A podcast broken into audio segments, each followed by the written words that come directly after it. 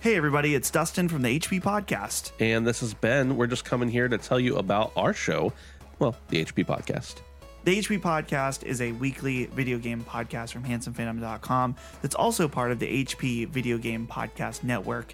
And Ben, it's a little hard to describe our show because it's a little bit of everything. We get into a lot of shenanigans. We also talk about some news. We have some pretty serious topics sometimes, but sometimes uh, our friend Brandon takes his shirt off and uh, just does the show that way. So you should definitely check it out. I think he got stuck to the seat last time. It's possible, actually. So that was that was a time. Yeah. So anyway, check out our show. We would love that. The HP Podcast.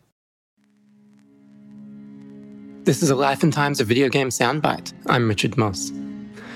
There are certain names in the games industry that, when they talk about good design, I pay extra close attention.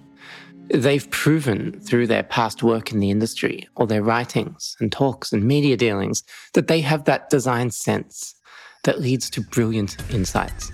And I've noticed that when you talk to them about game design, they make everything sound so right, so obvious, even when it's actually not.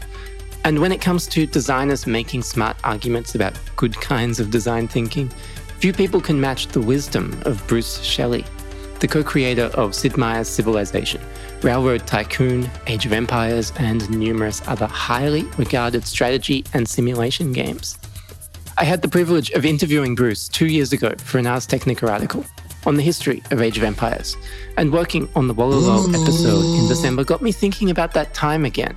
So I had a quick look over my interviews and picked out this excerpt you're about to hear, where Bruce drops some major design insight that dates back to his time working with Sid Meier in the 1980s and early 90s.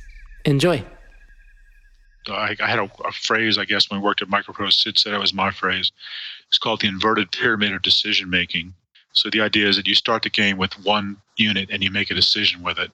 And then that opens up a door. Now you can make two decisions, or you build a second unit. Now you have two units to use. And then, then you have four, then you have eight, then you have 16. Then these decisions like ramp up. So it starts off as a tiny bunch of decisions and it quickly grows balloons.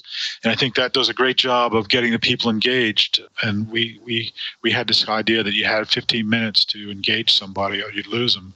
And if we did it really right, then they got absorbed. They were totally engaged and lost track of time. I remember when Age actually published, I think there was an article in the Wall Street Journal about the game of all places and they called it digital cocaine.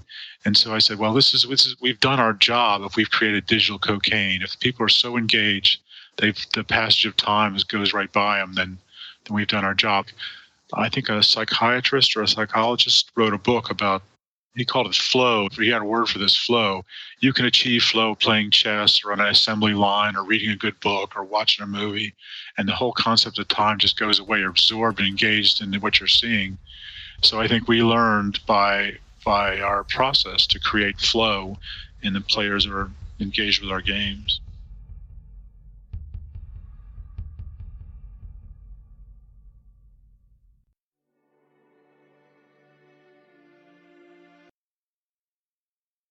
Hey, this is Adam. This is Mike. And this is David from Super Best Friends Video Game Sleepover. We make a fortnightly video game podcast. Fortnight means every two weeks. Covering gaming news, game reviews, I give it five out of five tacos. and whatever crazy audience tweets come in. And sometimes celebrities like Arnold even stop by to sing karaoke. Oh, oh I look just like Buddy Hall. Each episode, we feature one burning topic, game dev interview, or super guest friend from the world of gaming. Check us out on the HP Video Game Podcast Network or on SBFVGS.com.